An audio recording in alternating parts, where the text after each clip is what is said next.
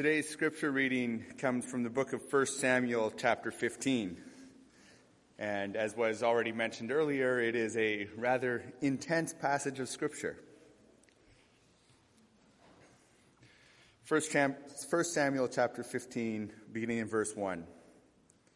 And Samuel said to Saul, The Lord sent me, sent me to anoint you king over his people Israel. Now, therefore, listen to the words of the Lord. Thus says the Lord of hosts I have noted what Amalek did to Israel in opposing them on their way when they came up out of Egypt. Now go and strike Amalek and devote to destruction all that they have done, all that they have. Do not spare them, but kill both man and woman, child and infant, ox and sheep, camel and donkey. So Saul summoned the people and numbered them in Telaim, 200,000 men on foot and 10,000 men of Judah. And Saul came to the city of Amalek and lay in wait in the valley. Then Saul said to the Kenites, Go, depart down from among the Amalekites, lest I destroy you with them. For you showed, for you showed kindness to all the people of Israel when they came up out of Egypt. So the Kenites departed from among the Amalekites. And Saul defeated the Amalekites from Havilah as far as Shur, which is east of Egypt. And he took Agag, the king of the Amalekites, alive, and devoted to destruction all the people with the edge of the sword. But Saul and the people spared Agag and the best of the sheep and, the, and of the oxen and of the fattened calves and the lambs, and all that was good, and would not utterly destroy them. All that, all that was despised and worthless they devoted to destruction. The word of the Lord came to Samuel. I regret that I have made Saul king, for he has turned back from following me and has not performed my commandments. And Samuel was angry, and he cried to the Lord all night. This is the word of the Lord.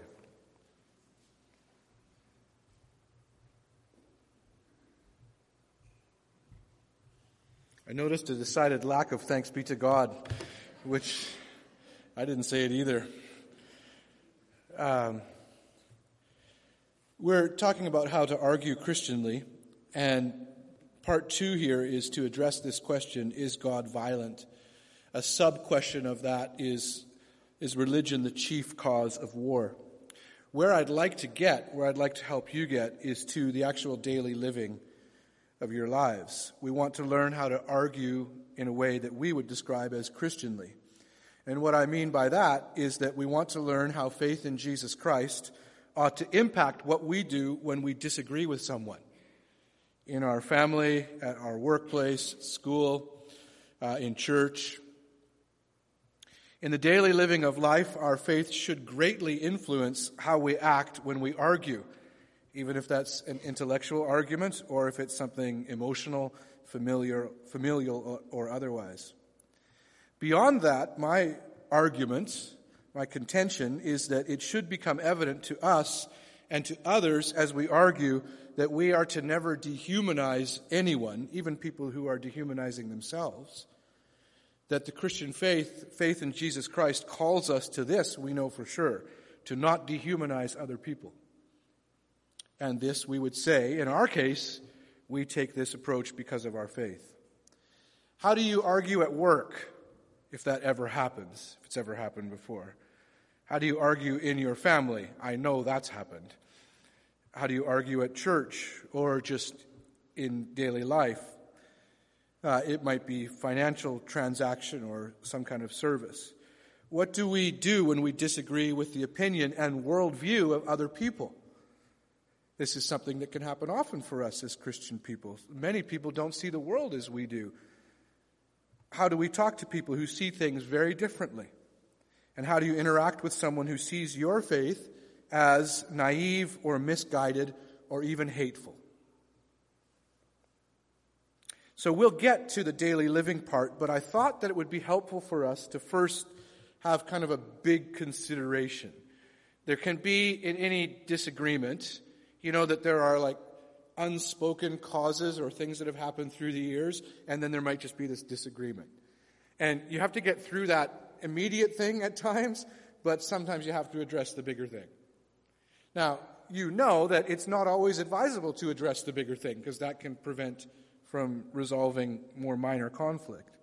In the case of how to argue Christianly, one of the big things, and so I want to address it here this morning, it's this consideration after we introduce how to argue Christianly, is this idea, the question, isn't God violent and isn't religion the chief cause of war? This has been a popular perception in culture. You can hear it from people who know a great deal about history, and it would be helpful if there were more people who knew, knew much more about history. We tend to be very self focused in our culture these days, and so a lot of people, this might not be a surprise to you, and I would like you to count yourselves in this, and I'll count myself in this, okay? A lot of people are willing to give opinions even when they don't really know what they're talking about. There are, however, people who are well versed in history, and you can hear from some of them this negative view of religion, religion in general, and sometimes Christianity in particular. But you can also hear it from people who know very little history. You might have spoken to people who really don't know much history at all, but they're convinced of this religion has caused war. It's arguably become a given in people's understanding, something that they simply assume is true, even if they haven't thought about it very much.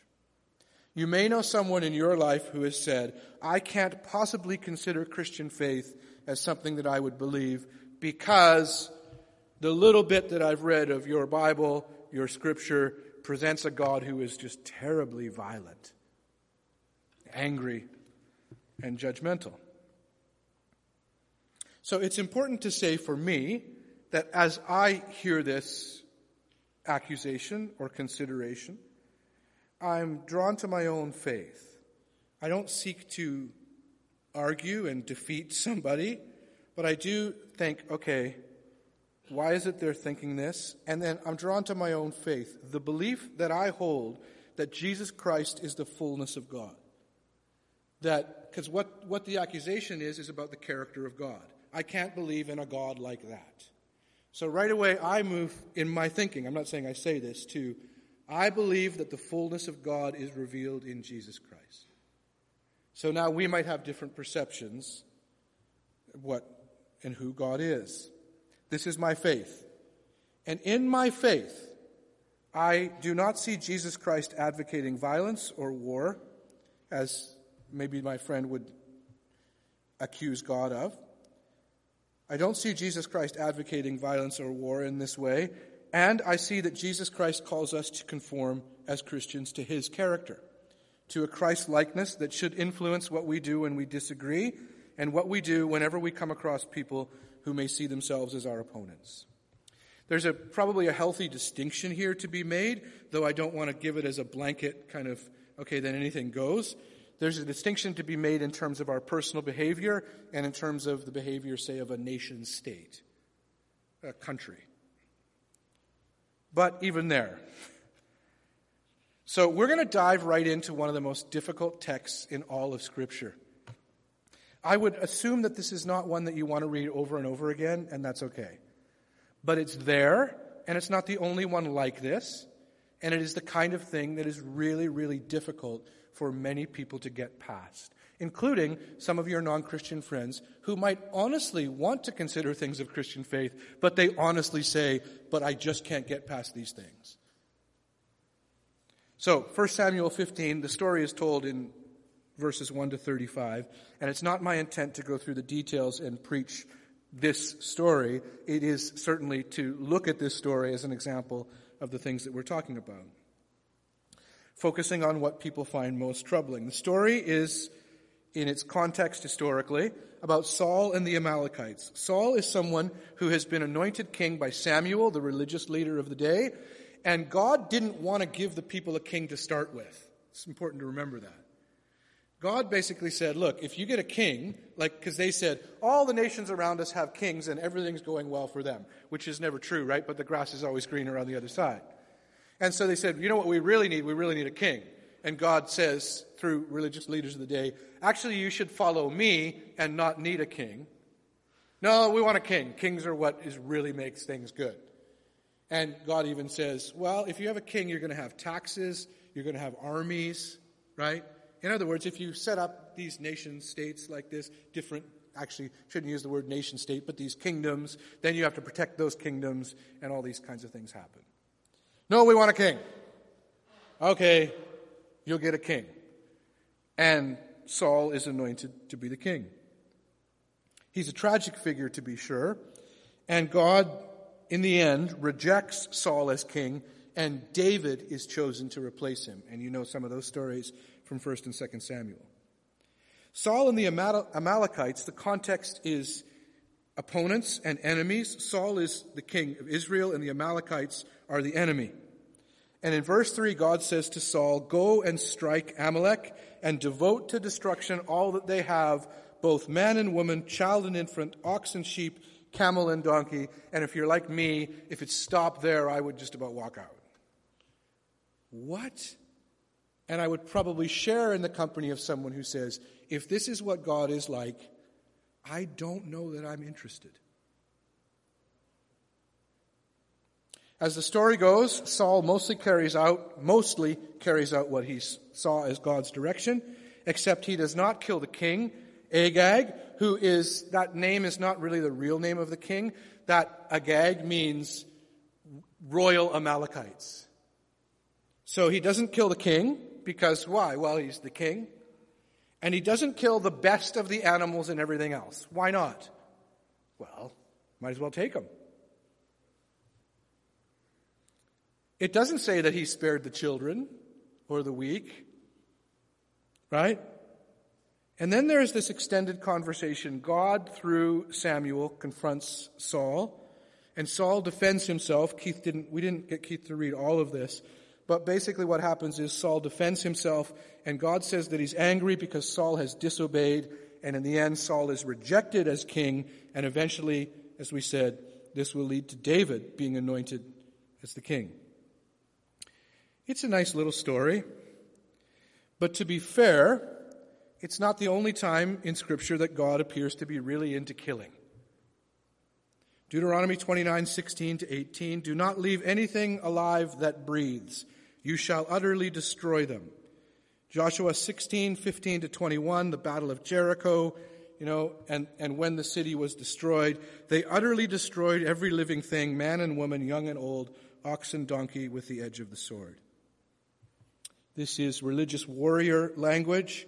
It's not absent in our world today. There are parts of the world where groups of people, not so much right now in the Christian faith, but in some other faiths, but Christian faith has had its fair share of this, where people feel it's, it's given to them as their religious duty to wipe out a whole other group of people or a whole other nation or land. So we take a step to the side here and note that something can happen in our faith. Sometimes, because of texts like this and our own sense of being right or a religious confusion, we can cause, it can cause us to think that our role is to battle opponents instead of grow in faith. So we take injunctions from Scripture like stand firm, and we automatically assume that means to stand firm against someone else. In the New Testament and in faith in Jesus Christ, stand firm, fix your eyes on Jesus, the author and perfecter of your faith.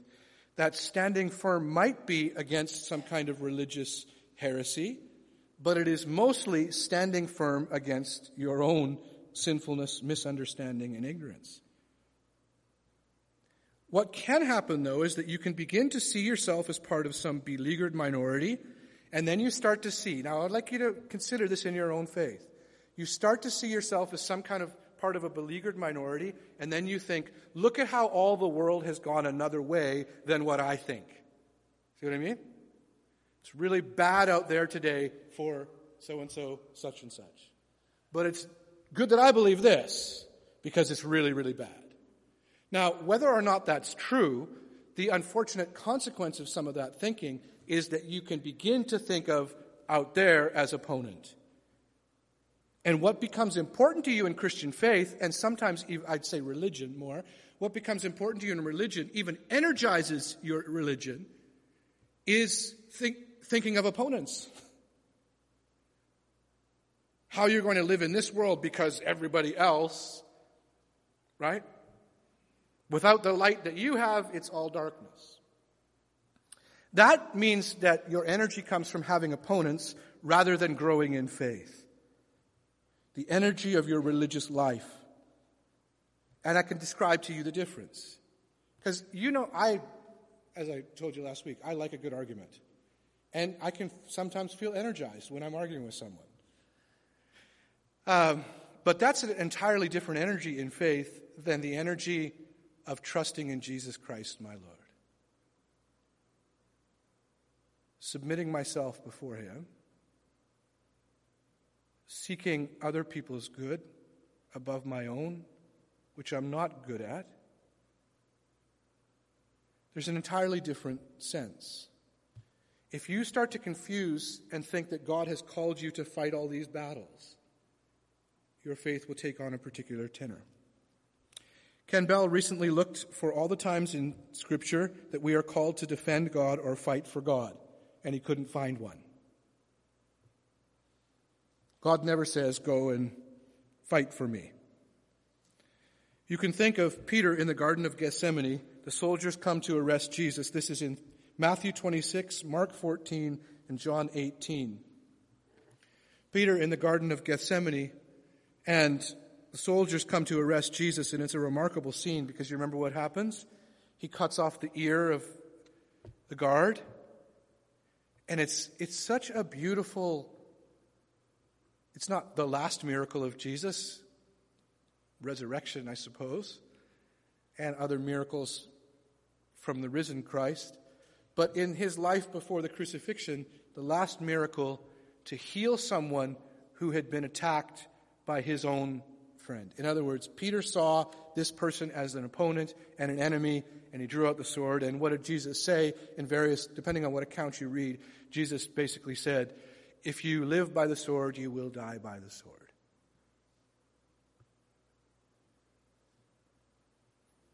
Perhaps the worst genocidal act, the biggest in Scripture, is the flood. Noah and the flood. It's interesting that's become such a lovely children's story because the story is about most of the world getting killed.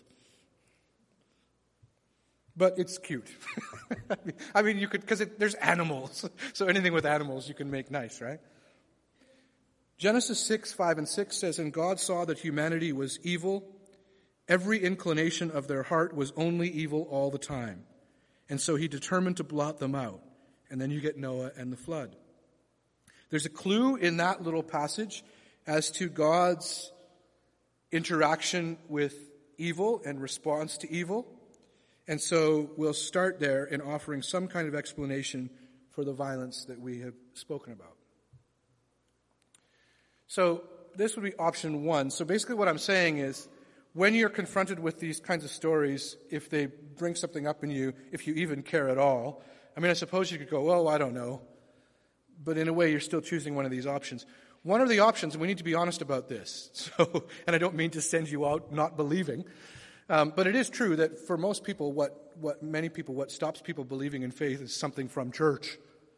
It's not usually something from outside the church. So you could hear a passage like this, and this could conceivably happen in our own midst. I just trust the Holy Spirit, so we'll go with that. But you could hear a passage like this and go, no, I don't believe. I'm, I'm giving this up. Or I'm not even considering it. Don't believe is one option and believe is another, and we're going to have two categories in the believe. There's obviously much more to don't believe that I can speak about this morning, and I want to handle this responsibly, honestly, and even compassionately. A, there, it is not an entirely non valid response, is it? For people to say, I just don't Right? So can you understand that with some of your friends who might level that accusation? Can you say, I get that if you think this in a certain way and if you, right? But here's what don't believe what happens. You could say, I don't believe, because this simply proves why the, why the Bible is not true and why the God of the Bible is barbaric. And from there, it's a short jump to religion causes most war, and you will continually, through history, get new expressions of this. One of the most recent, though that is even becoming dated now, is Richard Dawkins, who likes to talk about how religion, in his mind, has caused most wars in history. There are problems with this way of not believing. One of them is that you have to turn off your mind. The accusation would be that Christians, and in some cases this, the Jewishness of this document, the Old Testament, that religious people have turned off their minds, but it is also true that if you simply say, well, I don't believe then, that you're turning off your mind to some degree. An extensive work, it's a good book, it's thoughtful, not super easy to read, but it's worth it, called The Myth of Religious Violence by William Cavanaugh, takes up this accusation and spends a great deal of time going into history, military history, war, sociology, uh, politics, economics, and all other kinds of things to say. If you look at wars, even the wars in history that have been called religious wars, they are almost entirely caused by other things, and religion is used to use people to get them to your side. There's all I don't have time to go into the whys of this, but the basics of it are that wars are almost entirely in history caused by political, economic, and social argument. All various points of evidence is that one would be otherwise you would have one religious group against another religious group, and that would be mostly what it's like. But what you find is argument within the same religious group to protect political and economic interests that differ. That is common across the nature of whatever warfare there is. So he spends a great deal of time basically showing why. And this is not a Christian apologetic book. This is a book that examines history for the larger world and basically says if you're walking around this idea with this idea that religion has caused most wars, you should probably think a little bit more. So, one is you have to kind of turn your mind off to that reality. The second is that there is an idea that if we get rid of religion, that everything will be okay. You may have had friends who've said this to you. Because religion causes violence, that's their presupposition, then if we get rid of religion, we'll be left with everything just good. A Canadian philosopher named Charles Taylor, who has an absolute master work book called A Secular Age, but it's like that thick. Uh, he addresses this at length. He's world renowned philosopher. Again, not speaking primarily from his Christian faith, though he does have a Catholic background. And he talks about what's called the story of subtraction. He says, if people have the idea that there's all these good things, like human rights, that's a pretty good thing, right? Human rights? Human rights and compassion and whatever else, the idea that people are equal. If we just hold on to those things, so here's culture and this big, here's the world in this big box. We hold on to those things, but let's take religion out. He says the problem with all of that is we got to the concept of human rights and compassion and love your neighbor because of religion in large, large measure. But most people don't know that. And they think that if only we got rid of religion, people's natural way of dealing with each other is compassion. I doubt that. So don't believe has its problems. You could choose not to believe, but even intellectually, this can be lazy. So I'm not asking you to go out armed with these two points I've given and attack your friend's disbelief. But it's helpful to know. Secondly, you could believe instead. Now, I'm holding off on the side that in Christian faith we declare that the act of belief is a gift of the Holy Spirit. So it isn't simply, hmm, should I believe? You are overwhelmed by the presence of a loving God and you believe. So I don't want to send that off that this is only intellectual. But in terms of our discussion for this morning, these two parts of what might it mean to believe. What I'm saying is, what does it mean to believe and try to make sense of some of these stories where God appears to be extremely violent? First, the first way of belief, and I would think that in this church and the background of this church, Plymouth Brethrenism and kind of evangelical background, that most people fit into option, into part one of this option. And that is to say, we don't get it, I don't really understand it, and I guess I just have to leave it. I don't really like it either.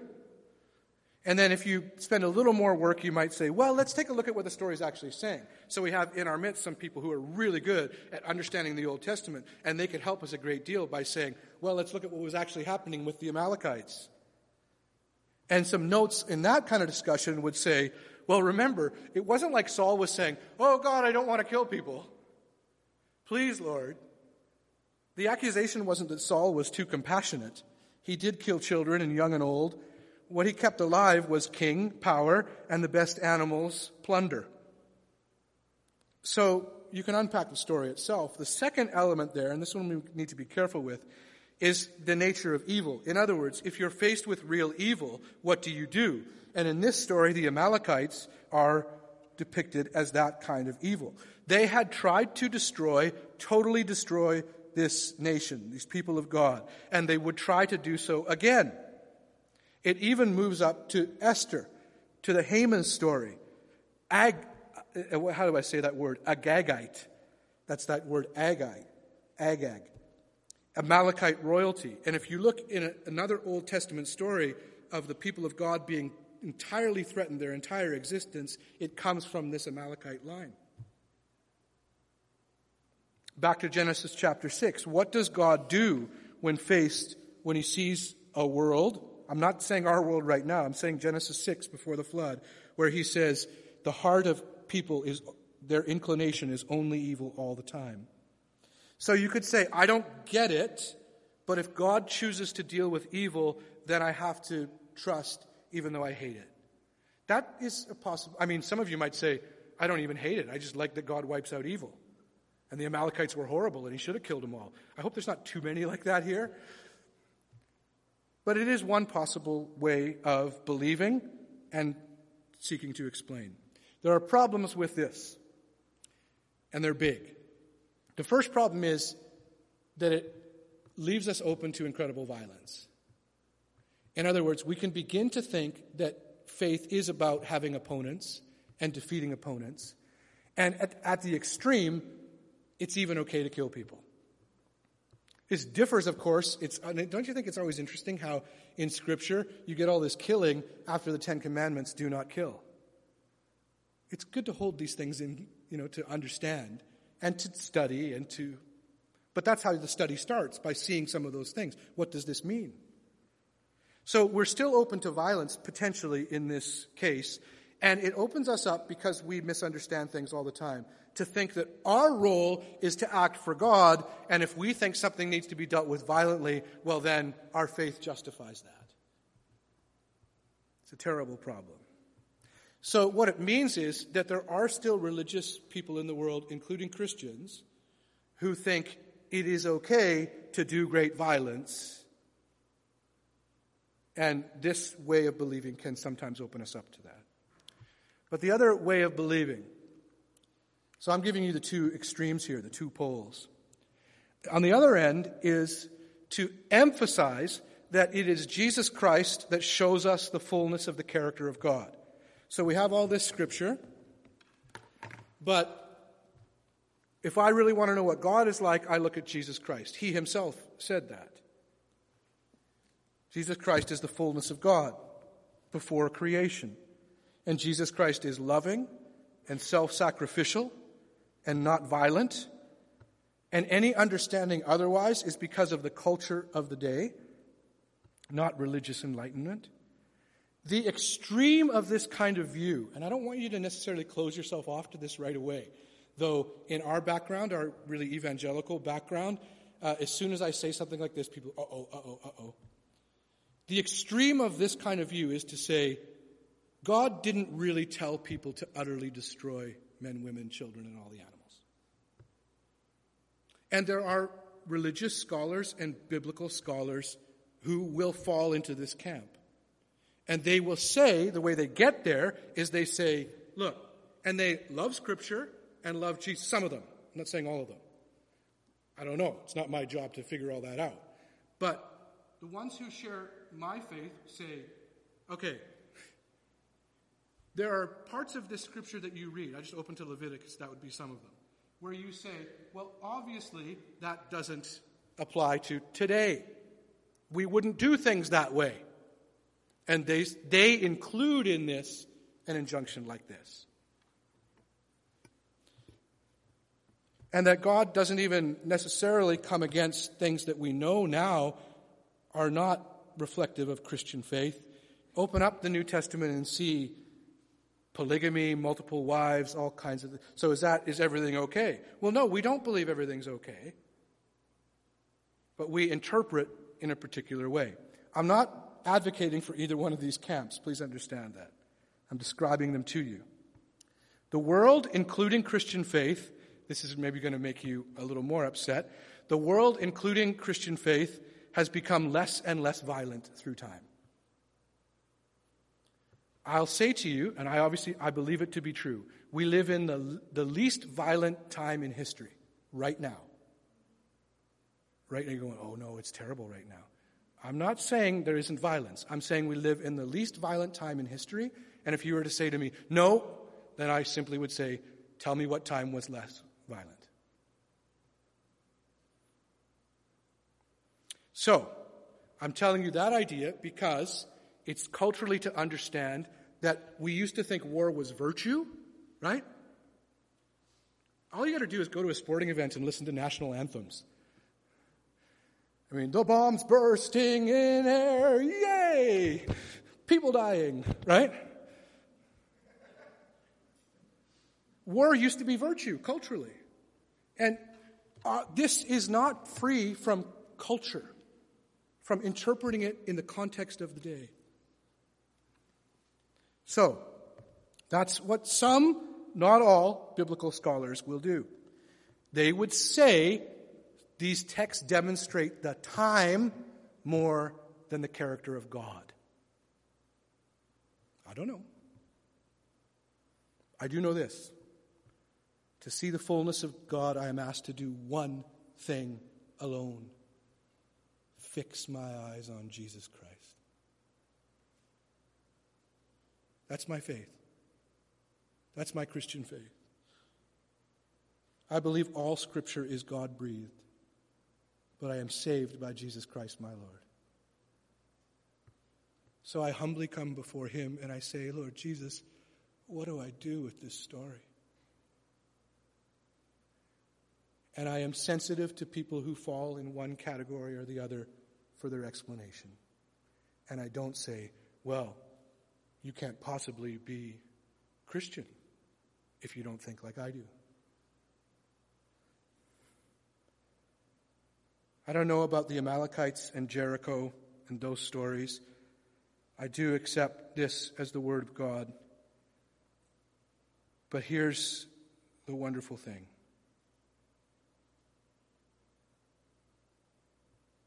You have heard it said, Love your neighbor and hate your enemy.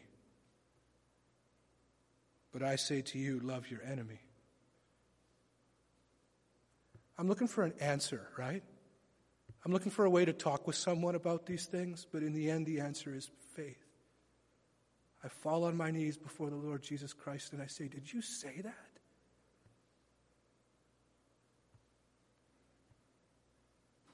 The problem with this explanation, and some of you have already felt it, is that it can lead us to elevate ourselves above the text, right? In other words, if I don't like something in Scripture, then I'll just explain it away. And this can become incredibly problematic and can lead us away from understanding our faith in Jesus Christ, where we become the center rather than Him. A quick but important note here that I can't spend time with. And that is that even in the Old Testament, it is a misunderstanding to characterize God as warmongering, hateful, and violent. God is the God of compassion, slow to anger, and abounding in love. He tells us to love, to welcome the stranger, But why I care about this for you and what this has to do with arguing is that as you consider your faith in the world, you can become kind of silently apologetic. Like you think that this is an argument that the world has won and we can't talk about this. And so you, you kind of think of your faith as not that credible, even though you have this faith. You can become embarrassed, unable to consider that your faith can be a blessing to other people. There are people who think that religion is dumb and dangerous, and like anything us humans do, it can be dumb and dangerous, but so can politics and economics and everything else. What are you to do if you encounter this? The question is, how would you engage with culture? And as we move towards communion, I want to just give you three possible ways. I won't unpack them today.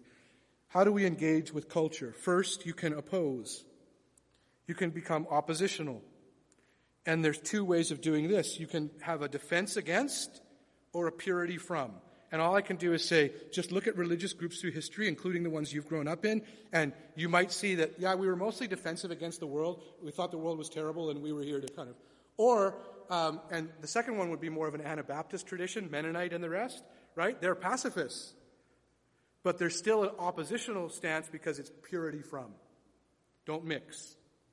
Or you can accommodate to the world and say, well, at, at all costs, we need to be relevant. And that's going to bring another host of problems, right? I would think that the, the best way is this way that James Davison Hunter speaks about, called faithful presence, where we seek to honestly engage with the world and in humility to affirm the things that we see reflect Jesus Christ and to critique the things that we see don't in ourselves and in the world at large. Now, let me show you as we move to communion something amazing. Mark put Kleenex on my uh, Bible here before the service, and if I needed it, it would be now, but I think I'll get through it. But this would bring tears to your eyes in the Holy Spirit when, if by God's grace you can see it. How will evil be dealt with? How will sin, hatred be dealt with? How will violence be dealt with? As my father used to say, my dad, I hate violence. If you use violence, I'll kill you. How will evil be dealt with? What can be done? Now look at the cross behind me. He did not spare himself, and he took on all things that are non life and darkness and evil, and he took them into himself. In the garden, he said, If it's possible, Father, let this cup pass from me. That was all the evil in all of history. And within moments, when he was arrested, so after he prayed that prayer, yet not my will, but your will, it was very soon after that that Peter was cutting off the ear of that guard, and Jesus was saying, if you live by the sword, you'll die by the sword, and saying also, I must drink the cup. The wonder is that he took all of this into himself. So I don't know about the Amalekites. I don't know how to answer some of these difficult questions. But I do know when somebody asks me, don't you think the Bible is just all violent? I seek in the Holy Spirit to find a way to say, let me tell you, about what I believe that He took on all the sin so that we could live. The lion will lay down with the lamb. We will know perfect peace. And then this to end as we move to communion. Oh, the depths of the riches and wisdom and knowledge of God. How unsearchable are his judgments, how inscrutable his ways. For who has known the mind of the Lord, or who has been his counselor, or who has given a gift to him that he might be repaid? For from him, and through him, and to him are all things.